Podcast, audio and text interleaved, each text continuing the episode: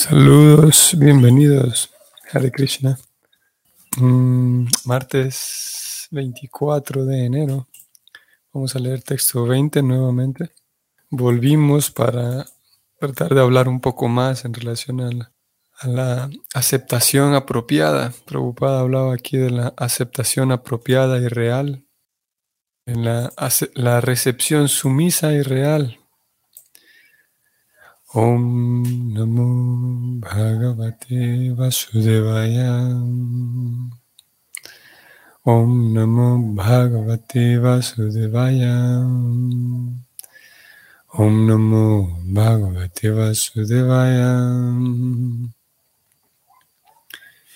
Vile Vatoru Krama Vikramanyam Nasrim Karnaputen Narasyam Jiva sati dardurikeva sutam nacho pagayati urugayagatam. La traducción es la siguiente. Aquel que no ha escuchado los mensajes acerca del heroísmo y los maravillosos actos de la personalidad de Dios, y que no ha cantado ni recitado las meritorias canciones acerca del Señor.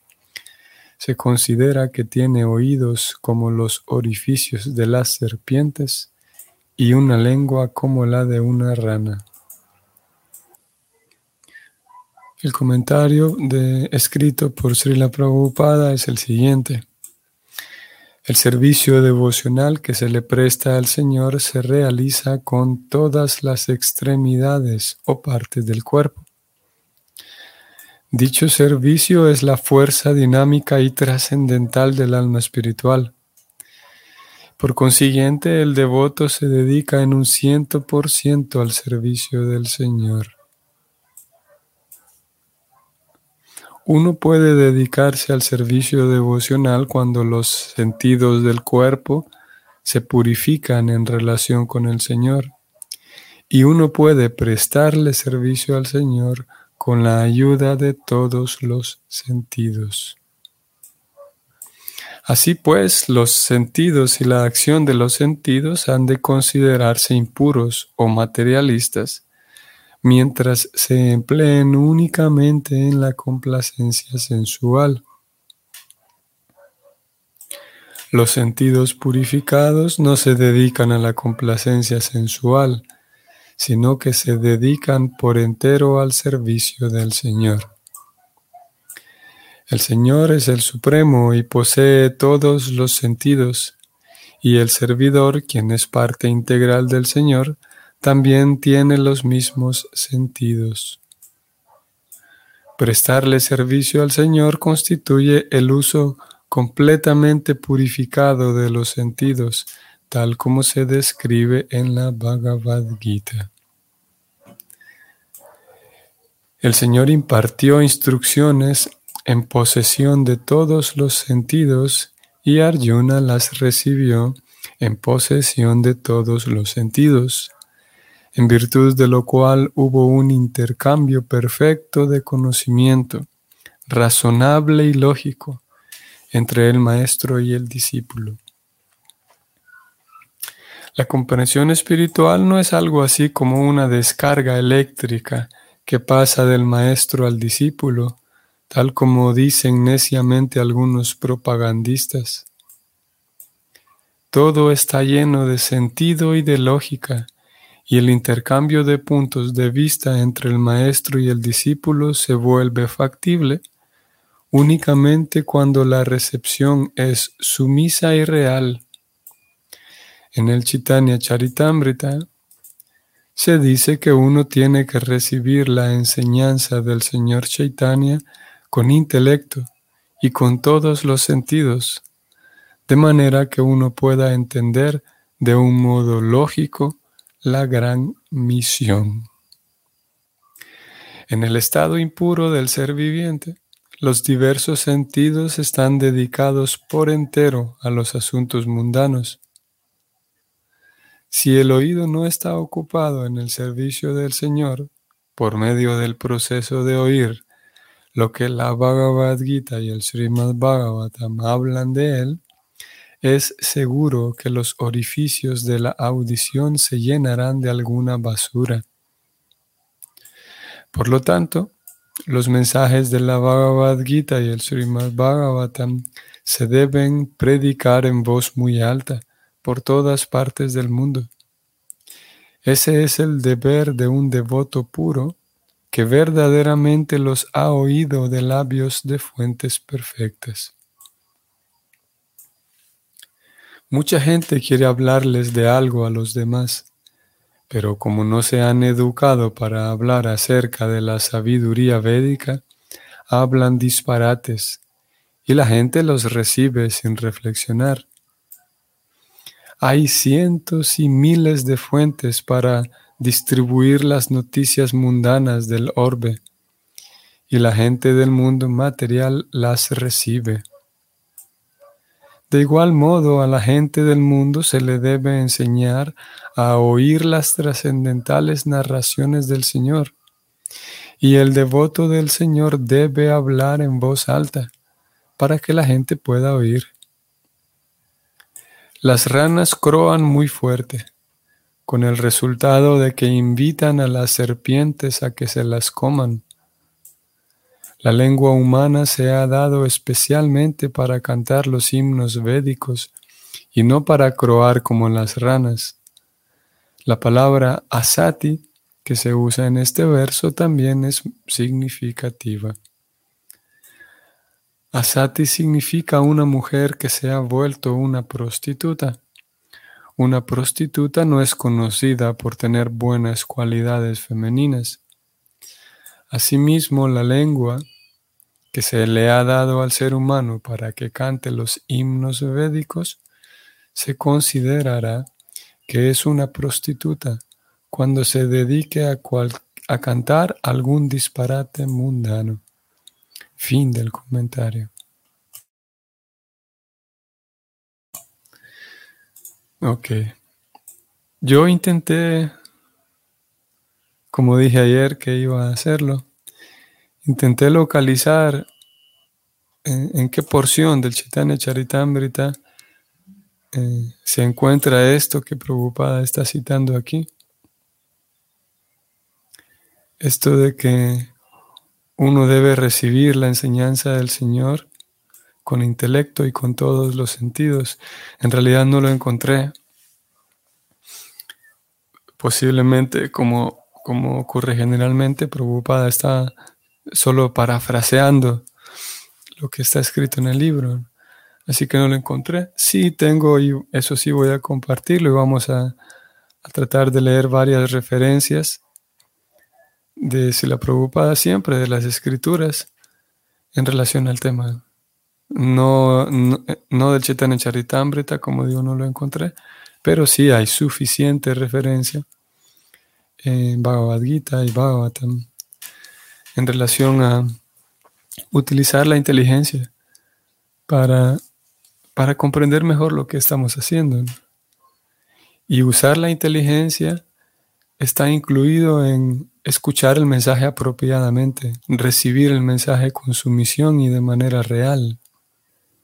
Podemos comenzar diciendo que ya hemos, y justamente estos últimos versos hemos venido eh, concluyendo y, viendo nuevamente cómo se da tanta importancia al acto de escuchar, escuchar con atención. Hace algunos días atrás leíamos cómo el mismo Bhagavatam decía que los frutos del amor por Dios están disponibles a aquella persona que constantemente escucha el mensaje del Señor.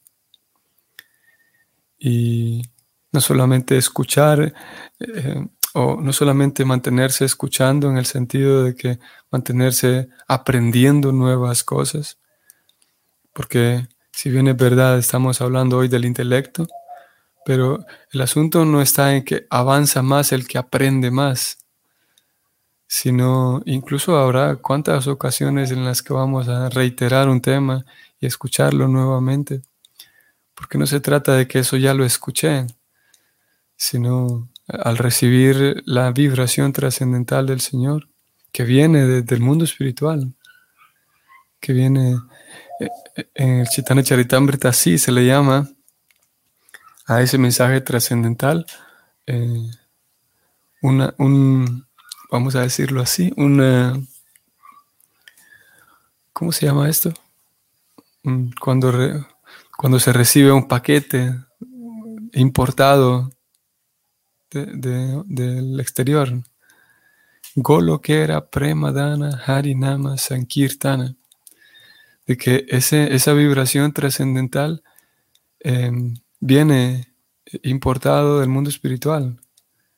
Golo que era Premadana, ese es un regalo que viene de Goloka, que ha sido enviado de Goloka, el Kirtan, el Kirtan del Señor, que tiene tantas formas. Y ese Kirtan, haciendo uso justamente del intelecto, haciendo uso de nuestra capacidad intelectual para pensar qué es Kirtan y todo lo relacionado con Kirtan, de manera intelectual podemos comprender que Kirtan no es solamente eh, eh, alguien o Vyasadeva como escritor, no es que él se inventó todo este montón de personajes, una serie de personajes que fueran agradables, sino que es la realidad del mundo espiritual.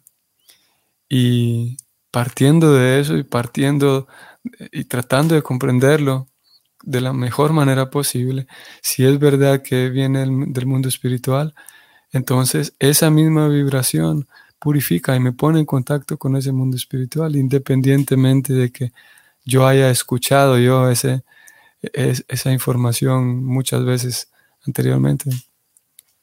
Así que escuchar es importante. Vamos a ir a Bhagavad Gita 15, 19. Y vamos a encontrar aquí a Krishna diciendo lo siguiente. Krishna dice que todo aquel que sin dudar me conoce como la suprema personalidad de Dios, esa persona es el conocedor de todo. En consecuencia, Él se dedica por entero a prestarme servicio devocional. Y esto lo hemos, eh, lo hemos señalado en algún par de ocasiones anteriormente, y es que Krishna habla de que alguien que me conoce como la suprema personalidad de Dios. Y algunas veces decíamos como eh, naturalmente un, aumenta la confianza en uno cuando uno conoce más acerca de Krishna. Eso es como cuando uno va, no sé, a comprar un producto, cuando uno va a, a comprar un servicio, a contratar un servicio, porque en la medida en la que uno conoce más de aquella persona, por ejemplo, si uno va a, leer de un autor, en la medida en la que uno conoce más de ese autor, uno tiene mayor confianza de que esta persona está hablando, eh, tiene autoridad para hablar. Y similarmente con Krishna, en la medida en la que conocemos más acerca de Krishna, en la medida en la que vemos diferentes momentos en los que Krishna actúa de tal manera con sus devotos, en la manera en la que conocemos las descripciones de Él. Entre más conocemos acerca de Él, naturalmente se da el resultado de que queremos servirlo. Pero si tenemos, y en eso consiste el proceso, en conocer más acerca de Krishna. Si tenemos información distorsionada y vaga acerca de Dios, que generalmente es lo que sucede, si, si tenemos referencias de Dios partiendo de la idea distorsionada que otro tiene de Dios, entonces va a ser muy difícil dedicarse al servicio del Señor. Pero cuando, por ejemplo, cuando encontramos a Krishna diciendo de que, vamos a ver si puedo localizar rápidamente este verso, nada más para tener una, un ejemplo de esto que estamos diciendo.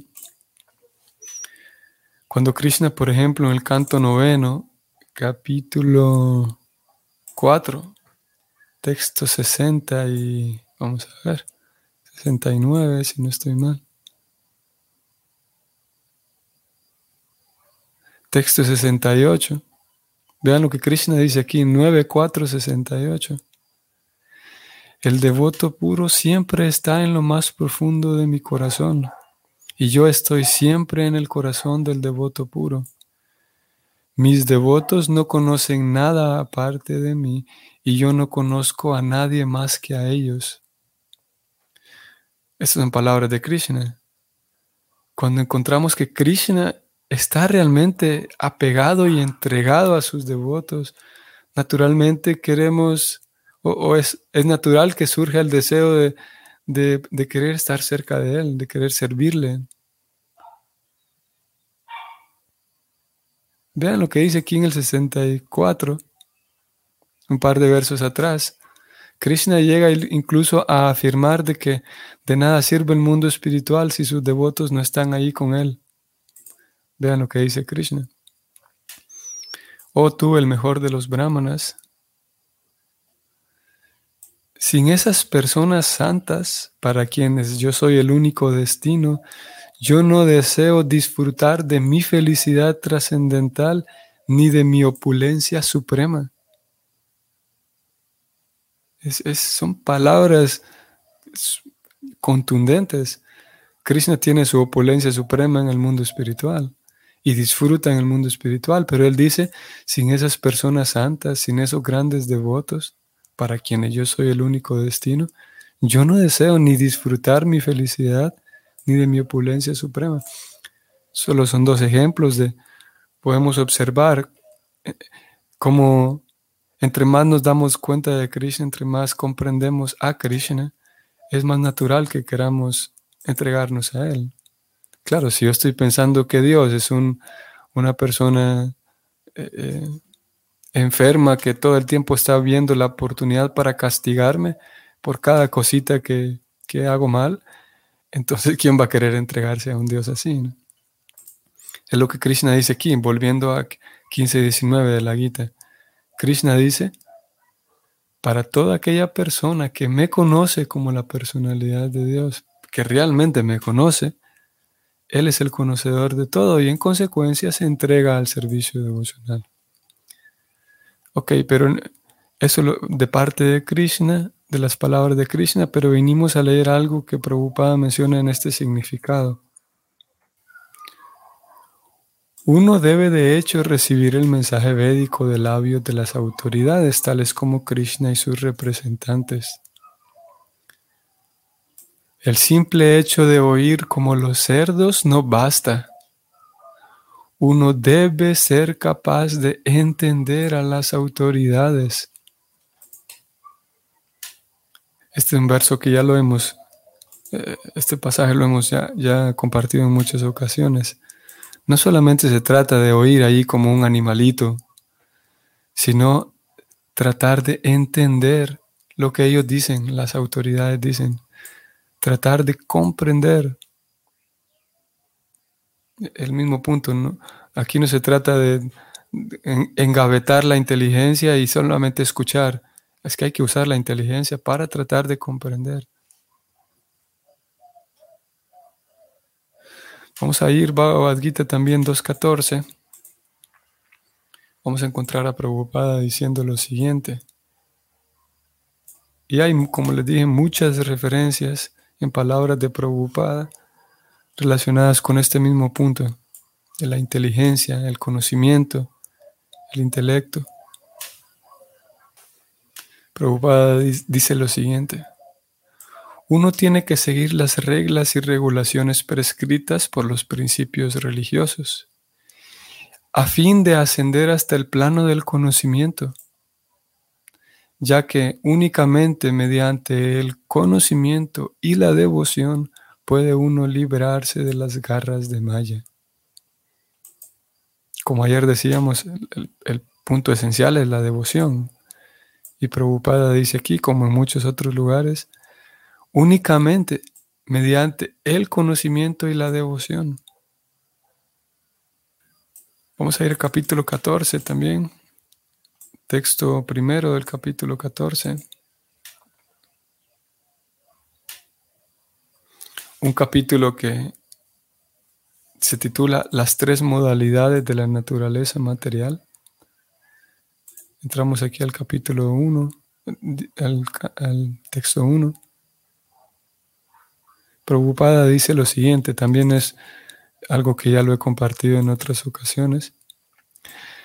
Prabhupada escribe lo siguiente, desde el séptimo capítulo hasta el final del duodécimo, Sri Krishna revela en detalle la verdad absoluta, la suprema personalidad de Dios. Ahora, el propio Señor está iluminando más a Arjuna. Y vean lo que dice aquí Prabhupada. Si uno entiende este capítulo a través del proceso de la especulación filosófica, llegará a comprender el servicio devocional.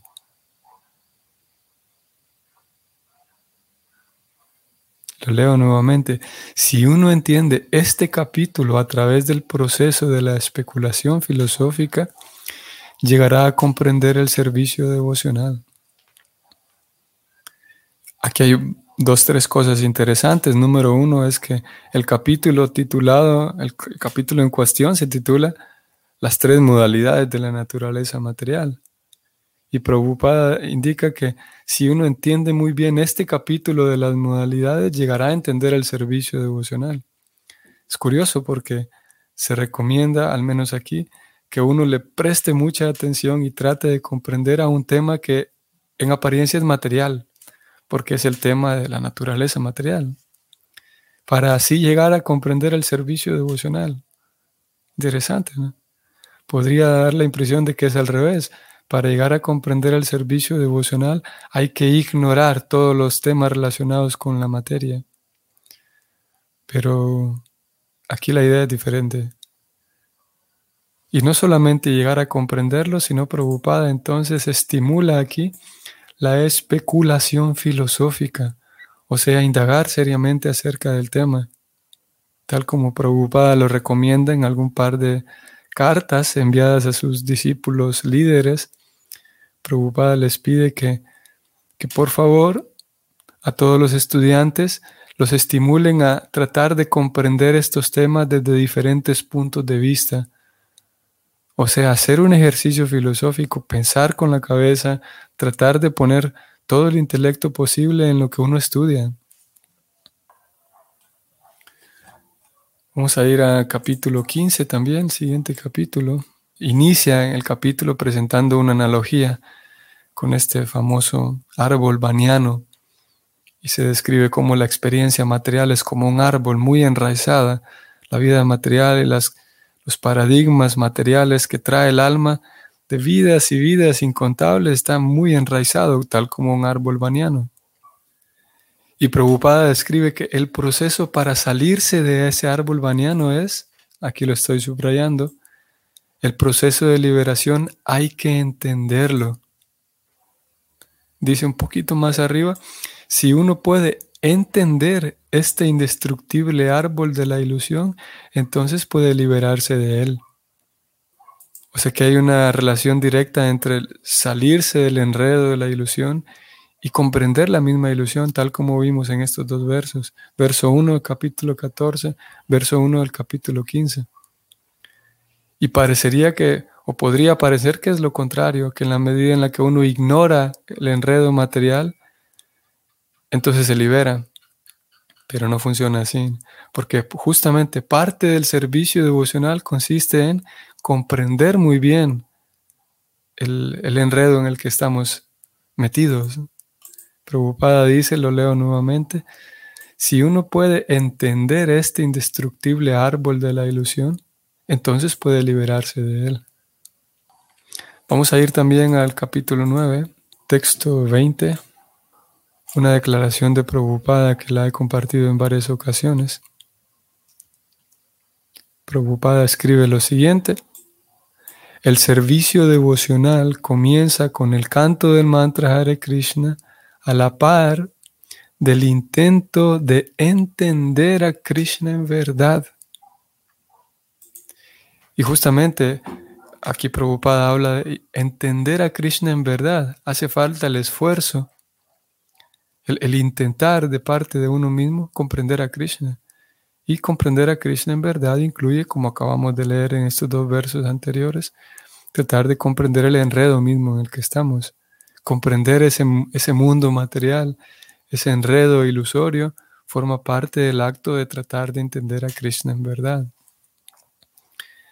Por lo tanto, no es posible que uno eh, em, simplemente absorba una, con esto vamos a ir terminando, no es posible que uno absorba simplemente, memorice ciertos versos, memorice canciones en sánscrito y absorba toda una doctrina, pero deje de lado su capacidad intelectual. Es necesario.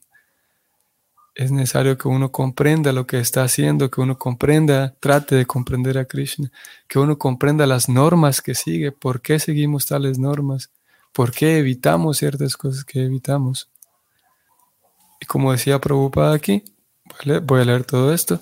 En el Chaitanya Charitamrita se dice que uno tiene que recibir la enseñanza del Señor Chaitanya con intelecto y con todos los sentidos de manera que uno pueda entender de un modo lógico la gran misión.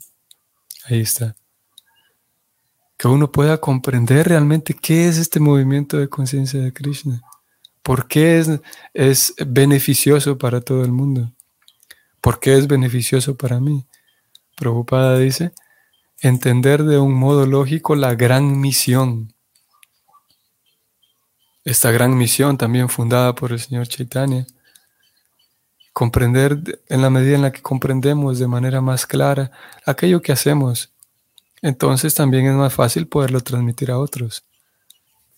Bueno, eso es lo que vamos a decir por hoy en relación a, que hace falta mantener despierta mi capacidad de comprensión y hace falta eh, mantener despierta sí, mi inteligencia, sino simplemente seguir ciegamente.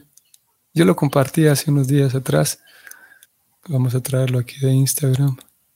Es una de las citas que compartimos hace unos días atrás. Srimad Bhagavatam 3.26.30. Prabhupada dice que la duda es una de las funciones importantes de la inteligencia. La aceptación ciega no es prueba de inteligencia. Para cultivar inteligencia inicialmente hay que tener dudas. Bueno, comparto esto en relación a, cómo es importante recordar que seguir ciegamente sin comprender lo que estoy siguiendo, eso no es muy inteligente. Pudiera dar la impresión de que estoy siendo un buen devoto, un buen discípulo sumiso, porque no hago muchas preguntas, simplemente acepto y sigo. Pero eso es un discípulo, hay un problema con ese discípulo, con ese estudiante de acuerdo a la línea de ideas que hemos traído hoy, que hemos leído de tantas eh, eh, afirmaciones de Prabhupada. Seguir ciegamente, ¿de qué sirve tener seguidores eh, ciegos? es mucho más útil una persona que sabe lo que está haciendo, que sabe a dónde está yendo, que comprende lo que está haciendo. Y es más útil al maestro también porque podrá ayudar a otros pero si la persona, si el, discípulo sigue ciegamente, ¿cómo va a poder ayudar a otros a que sigan? Lo único que va a recomendar ese discípulo a otros nuevos discípulos es que cierren los ojos y caminen como él. Pero aquí necesitamos otra cosa. La gran misión, como Prabhupada lo llamó, la gran misión requiere que comprendamos lo que estamos haciendo. Y en la medida en la que comprendemos, pues estamos más cercanos a, a vivir de manera satisfactoria lo que hacemos. Ok, ahora sí. Que tengan entonces un bonito día martes. Si el Señor nos permite, nos vemos mañana. Hare Krishna.